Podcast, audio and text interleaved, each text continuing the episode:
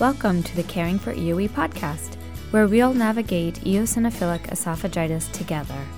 From diagnosis to daily living, feelings to finances, and restrictions to recipes, let's create a community that cares for EOE.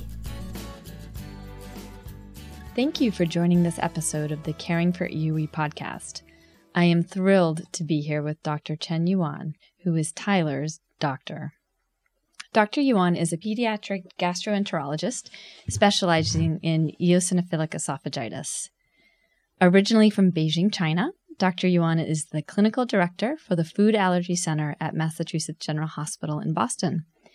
He treats children of all ages with EOE and actively engages in research about the disease. Dr. Yuan, thank you so much for being with me today. Thank you, Suzanne. It's a pleasure to be here with you. Excellent. Well, I uh, not only are you um, caring for Tyler, but you also care so much for our entire family, and it's been um, truly uh, a blessing for us to be working with you and the team of doctors at Mass General. So that, could... that's comforting to hear, and that's what we do. Um, we're focused uh, to treat children with all kinds of GI disease at uh, uh, our food allergy center. I'm being a gastroenterologist, particularly interested in treating um, children with gastrointestinal food allergies, which EOE is one of the, our major um, research um, focus. Absolutely. And what's been a, I call it a game changer for me, is before I came to Mass General, I was going to multiple different doctors at different centers and needing to be the go between. And when I found you and your team of doctors, it's been incredibly helpful to have you talk as a team about Tyler. So, could you tell us a little bit more about the interdisciplinary approach that you take? It's great when and uh, treating um, disease, particularly like chronic disease like eosinophilic esophagitis, this can be uh, overwhelming from the diagnosis, and uh, there's often involved in many different aspects uh, for the uh, food sensitization, uh, for food swallowing, eating, nutrition, and the psychological aspect of a social positive association between the child with diet and uh, most importantly, the oral motor development, particularly in young child like your baby Tyler. Mm. So in our um, food allergy center, we uh, comprised uh, a group of doctors, including the pediatric allergist, uh, pediatric gastroenterologist like myself, and I have child psychologist, nutrition specialist, and a feeding specialist. So we offer um, individualized, in-depth help with each family and each child to meet their need. And we've been on the receiving end of that. And it's been incredible to see you all talk about my child and put him at the center. Um, it's also been uh, really refreshing that every time I meet with you, I feel like we're your only patient, and yet you have an incredible number of patients. So the way in which you approach the family has just been a blessing. So thank you. Thank you. So uh, that's our priority. Each child is different, each family is different. They have their own uh, emotional need, physical need, and medical need. Mm. So the, the good medicine we provided, not only evidence based, based on what's the current literature, what we know in the studies, to treating patients, more importantly, we want to offer them in depth for their uh, individualized need for their particular family. Wow, that's incredible. Thank you. So, we haven't even defined EOE yet, so maybe we'll uh, talk about that now. Can you help us understand eosinophilic esophagitis? Of course. Um, eosinophilic esophagitis is short for EOE. Uh, we're probably going to use that short term um, because for people can understand easily. Uh, this is a chronic uh, inflammatory disease of the esophagus. Uh, what do I mean by that? Is the esophagus uh, is one of the uh, first part of the GI tract, which right after the mouth. It's not just a, a conduit between the mouth to the stomach. It's actually the active um, organ. Um, have a lot of uh, immune reactions happening in that part. Uh, normally, there should be zero eosinophils. Eosinophils is one of the white blood cells, normally circulating in the bloodstream And uh, when it inflame, inflammation occurs, so they come into the different part, part of our body. For example, if you have asthma, those cells go into uh, the lung. If you have um, some skin irritation like eczema, they go into the skin. If you have EOE, they go into the esophagus. Oh. So this um, inflammation is triggered primarily is by food. Uh, food trigger, although um, inflammatory inflammation such as um, pollen allergy, environmental allergy can also cause uh, the occurrence of those cells in the GI tract, particularly in the esophagus. But primarily, the EOE is triggered by food allergy. Now, when I say food allergy, people often immediately think about um, those like peanut allergy mm. or anaphylaxis. This right. is not anaphylactic. And the allergies testing, um, it doesn't usually help us to identify which the trigger. Yeah, and that's what's been a struggle for us is it seems like a really mysterious disease. So for all that we do know about EOE, there's a lot that we don't know. How do we think about that as we look to treat Tyler for his symptoms and, and help him um, navigate this diagnosis? Right, you're correct. So the there's a lot of even though for the past uh, 20 years we have gained a lot of ground in terms of um, diagnosis, uh, research for the mechanism for the disease occurrence, as well as the treatment. But uh, there's a lot more we don't know. Mm. Um, each person is different different stage is different. So we have to really focus on uh, the different uh, patients at different age based on their need to tailor one of the uh, individualized diagnostic, uh, uh, more like a treatment regimen. Mm. the younger child often they have a lot of other need in terms of nutritional intake, in terms of oral motor development. Those should not be um, ignored when you focus on the EOE treatment. And that's something we're contending with. I mean, right. Tyler's only 19 months and he is starting to be a picky toddler on top of everything. And I do worry about uh, if we only treat EOE that we could be causing unintended consequences by not considering other things like you mentioned, his nutrition, um, his getting used to different textures and, and inviting new foods. Um, so I do think about all of the implications but also what we need to do for EOE. It's a it's a lot to contend with, and I'm not always sure how to make sense of it. Right, absolutely. So we want to focus on the following: A, we want to make sure the EOE is managed well. That means the inflammation is go away, so it doesn't have any long term complications. Mm. Uh, that's in particularly. Uh, the long-term complication can cause narrowing of the esophagus, difficult swallowing, uh, so we want to prevent that happening.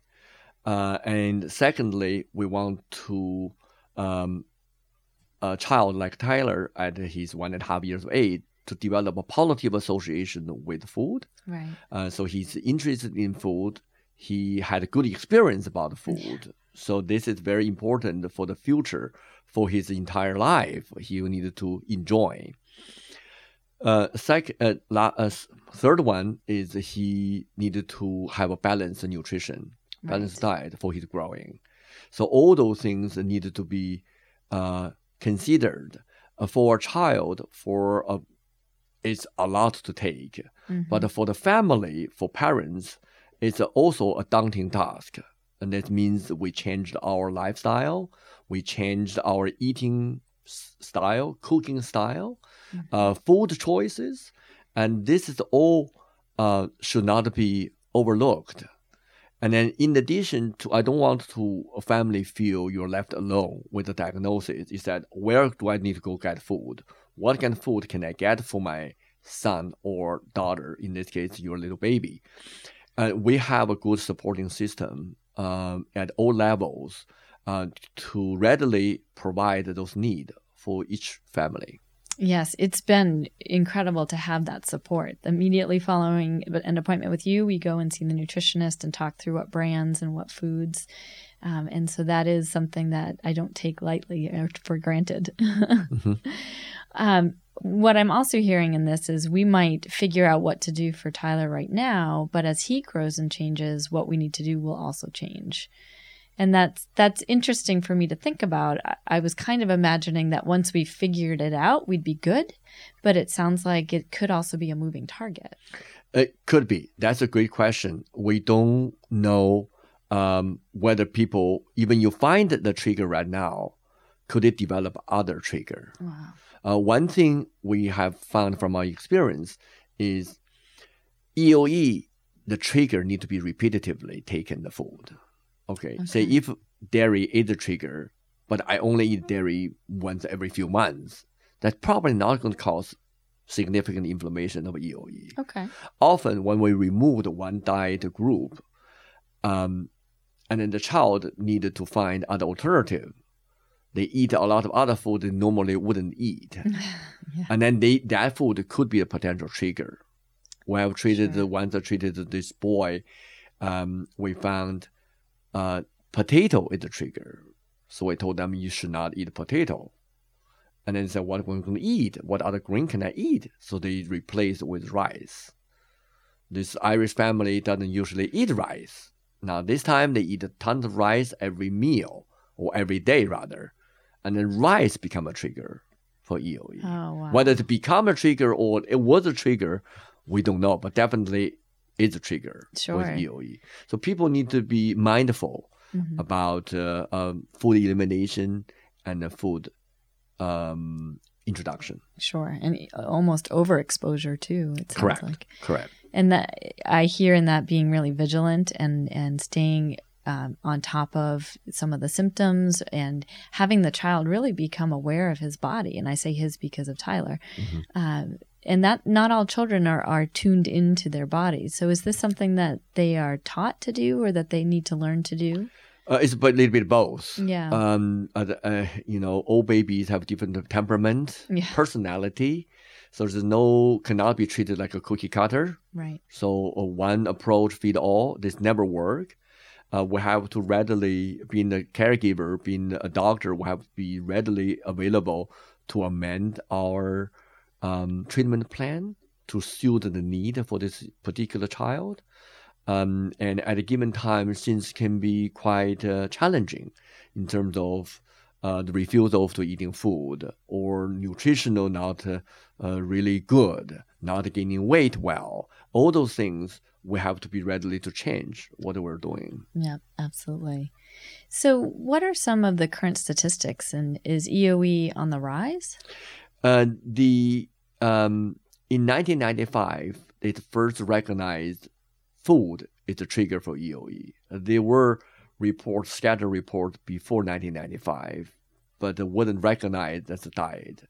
Since then, there's a uh, explosion of uh, research and both recognition of the disease as well as true increase of incidence has been reported. Uh, so right now it's about one in ten thousand uh, in from some of the center studies in the United States. Wow. Okay. And so that do we see that number changing? Is it? I, I know obviously since it's a relatively new diagnosis in terms of the um, time of time span that we've known about it. Is is it increasing?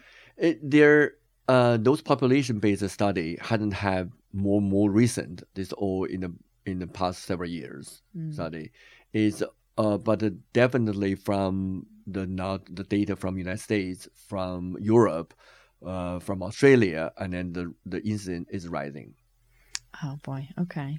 So as we think about EOE and getting a diagnosis, what are some of the advice that you can offer to patients and families when they first find out that they're either they or their children have might have EOE? Right. Um, when you first diagnose, it's the overwhelming sense of guilt from the parents mm-hmm. to see what we've done differently, what we feed. Mommy to often say, "What did I eat during pregnancy made my son uh, or daughter had a disease?" Uh, it's this is all um, very legitimate question, but there's no data to suggest right now um, those um, those things really plays a major role. We do know, however, EOE belongs to the big group of um, intestinal food allergies. okay, from our published data suggesting uh, one of the condition called um, allergic proctocolitis, which referring a condition in baby, young baby between two weeks to two months, they start to have blood in the stool, either microscopic or um, visible blood. Uh, this is a risk factor for EOE in five years old. It's from our study. We published that. Wow. Uh, suggesting there's a there's probably a common link between all the intestinal food allergies uh, when they were young and then later on develop EOE. So um, so I really appreciate your acknowledging the the initial reaction that parents have, and from a personal standpoint, I went through that. Um, first, Tyler was diagnosed with food allergies at seven months, and then his EOE just over a year. And at that point, everything that that child ate either came through me when I was pregnant or nursing him, or was given to him by me, and I I searched backwards for anything I could have done that that I shouldn't have done or something I should have done that I didn't do. And it took maybe it still is taking me some time to reconcile the fact that I, I couldn't have prevented this and I didn't cause it. Right. Currently thinking is probably it's called epigenetic f- phenomenon. Mm. Means uh, a certain element in a gene, uh, not the, the gene coding, is Right. actually the how the gene express, uh, influenced by the environment, how we uh, um, exposed um, during pregnancy in utero, and as well as uh, after birth, our diet. Uh, there's a, probably some elements for each of the elements needed to the final outcome for the Hmm. EOE. It's uh, it's the complex, the, the many different moving parts, and we begin to understand a little by little from all the different aspects. Yes, and the more research we do, I'm sure the more we'll learn. Uh, and with that said, where are we now in terms of some of the latest treatment options and recommendations? Right. Before I dive in that, so then I think the talk about what's a common commonly used treatment for Mm. EOE. Um, we know the EOE is triggered by diet, by food protein. So therefore, the simplest thinking is if you find that trigger food, you remove that, everything will be fine. Which that's true for a lot of patients. Uh, but that journey to find that trigger food often very challenging Mm. because so far there's no um, accurate test, non-invasive test to tell us which food is the trigger at the fo- at the beginning of diagnosis. Oh, wow. So that uh, the allergies commonly do allergy testing, that's what IgE mediated food allergy. That uh, study has shown not really predict what happened for EOE. Uh, diet uh, approach remain to be a number one um, uh, treatment option in our center. We support our families. We want to identify the food, what's the trigger for the food, and then therefore we can lead to this child to um, drug-free remission just by eliminating diet. Um, those often in, in, um, include two parts. First, you eliminate food, and then you introduce food. Now the question is, what food you, intro- you eliminate first? Mm. From our study and also published uh, data, dairy is the number one culprit.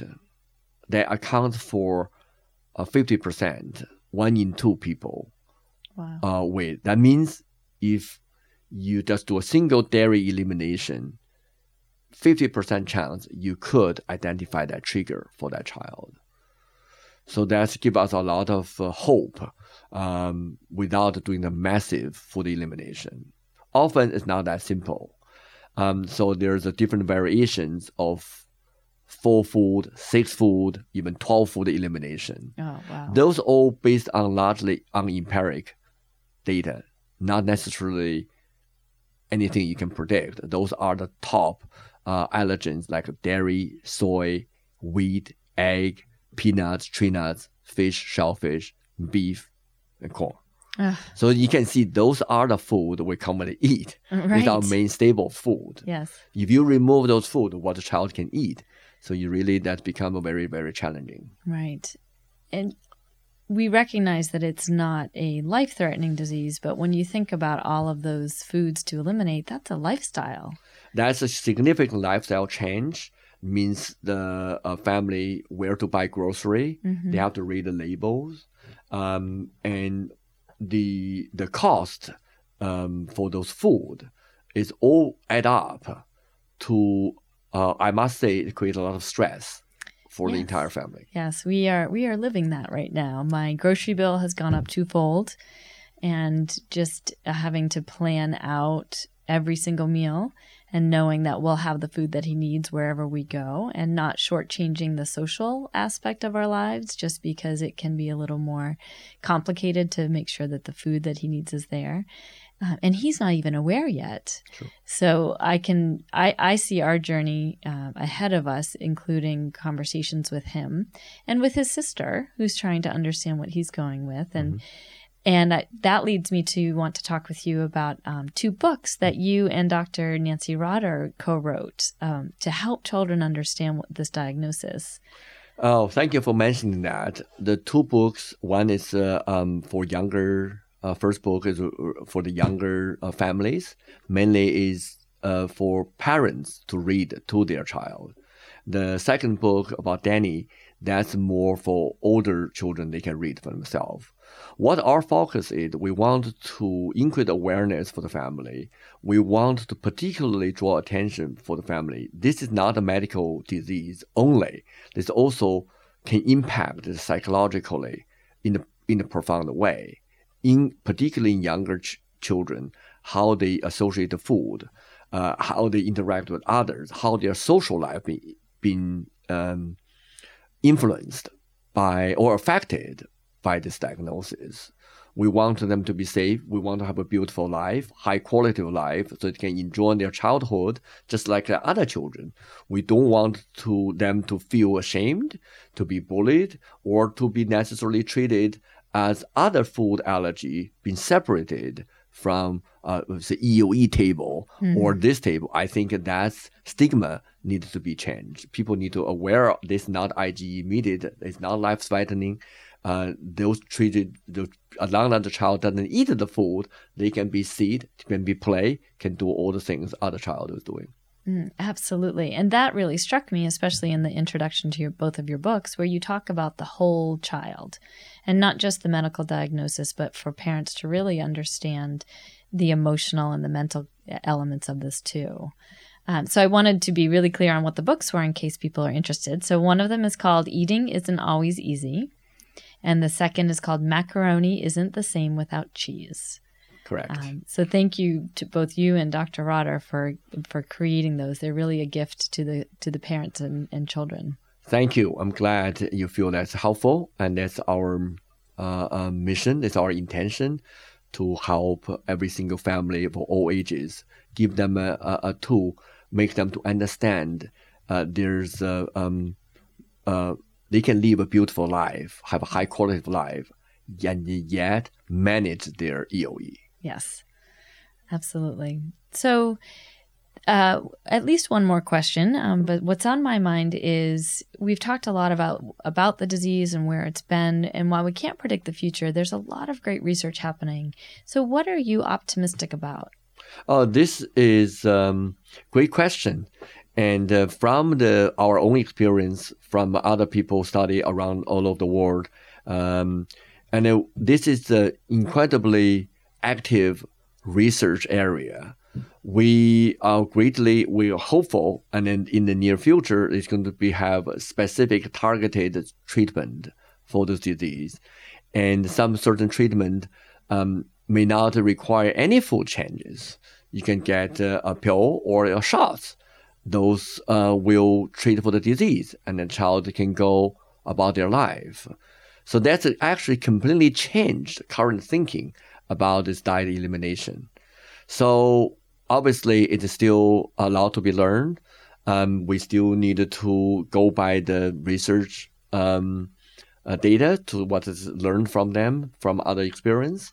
So uh, I'm I'm optimistic. I'm really uh, in through our center, we treat for hundreds hundreds of people. Uh, some is incredibly fortunate, I call them, because we identify food quickly, we eliminate the food, and then very limited food elimination lead to remission. Some can be more challenging. We have to change our um, way of treatment temporarily. Um, means if the diet didn't work, we treat some medicine, and then medicine worked, and we go back to the diet, and then they responded well. Versus a new line of treatment. So this is to offer enormous amount of hope um, to achieve disease remission, high quality of life, and um, um, avoid complications. Wow, that's incredible. Well, there is a lot to be optimistic about. I think the the society is changing too and helping us have better conversations so that these kids can grow up in ways where they just they feel just as accepted and that they belong. Mm-hmm. And the research is there to help us understand new and different ways that we can treat it and and hopefully give people really the quality of life that that we all hope for. Correct. So I said in the beginning how grateful we are to have you as our doctor, not just Tyler's doctor. And I mean that with, with all the gratitude in the world. And I appreciate your time today, too, to help us all understand not only the medical implications, but also the emotional and the, the mental parts of this diagnosis as well. Thank you, Suzanne. I, I add one more point. Being a pediatrician, um, we're all we are geared towards high quality of life treat for the disease, but also prevention. Mm. So we're uh, having a lot of emphasis on studying this this particular disease. Uh, uh, hopefully, identify the risk factor even prenatally or early childhood. Hopefully, we can uh, offer some um, new way to treat the disease in the preventative sense. I think that sounds like a great way to, to really solve this for, for our children and their children. So thank, thank you. you, Dr. Yuan. Thank you. You're welcome.